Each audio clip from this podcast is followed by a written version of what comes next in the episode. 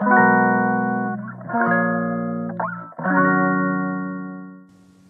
い。鍼灸師の大豆です。こんにちは。今日もあなたのライフスタイルにお役に立てるヒントをお伝えできれば幸いです。なるべく専門用語を使わずに東洋医学のこと鍼灸のことを分かりやすく解説させていただければと思います。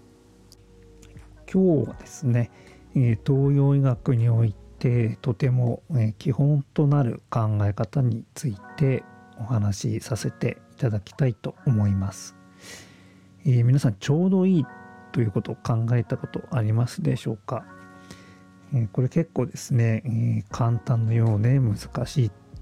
と思います。え、例えばですね誰しもがこう毎日楽しいことばかりが続いてですね大声で笑って暮らせればいいなと思う方も多いとは思います。でこれというのはですねこう笑いすぎてテンションが上がったままずっと続くとですね、えー、精神に異常をきたしてしまい病気になってしまいます。これ実はですね東洋医学的に見ても、まあ、西洋医学的に見てもバランスがとても悪い状態とされています。えー、ですのでこう何事もですねほどほどにちょうどいいことをこれがとても重要になってきます。また気分がですねこう落ち込んで、まあ、何もやる気が出ないというのも、えー、これも困った問題だとは思うんですけれどもやはりですねちょうどいい真ん中真ん中であるという考え方がとても重要になってきます。でこのそうですね僕はこの東洋学のすごくバランスを重視した考え方がとても好きで、えー、今ですね鍼灸治療はこの東洋医学をベースに、えー、治療を行っております。でこのまあ、ちょうどいいという考え方をとてもこう、まあ、分かりやすくですね理解するにはですね、えー、一つの物差しがあるととても分かりやすいと思います。まあ、皆さんの中にですね陰と陽という考え方陰陽ですねこの考え方を聞いたことある方いらっしゃると思います。えー、この考え方というのはですねこの世の中の出来事をですね、まあ、大まかに分けて、まあ、陰と陽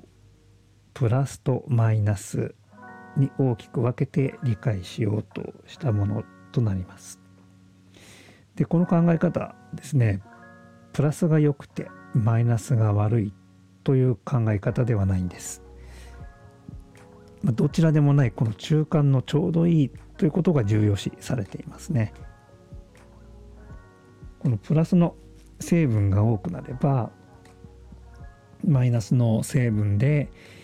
火を消してでマイナスの成分が多ければプラスの成分で補うというこのやはり両方と両方あってバランスが取れているこの考えがとても重要になります。まあ、例えばですねこれが、えー、人間の体の中でですね、えー、必要な栄養素。これもですね実は多ければ多いほどいいということではなくて、えー、必要以上に余ってしまうとですね滞ったりとか体に悪さをしてですね、えー、しまいます。また今度この栄養素もですね足りないとえ、体のシステム自体がですね機能しないということに陥ります、え、このバランスを取るという微妙なバランスの上に、え、僕たちの健康は成り立っていますよという考え方。これが東洋医学ではとても重要になってまいります。で僕らもですねこの考えをもとに患者さんの体の状態を見て調整するバランスを調整するということを行っております。はい。今日はですね、え、東洋医学のとても基本となる考え方、え、ちょうどいいという考え方ですね。こちらについてお話をさせていただきました。はい。それではですね、え、皆さんまた何かご質問ご相談、えリクエストなどございましたらですね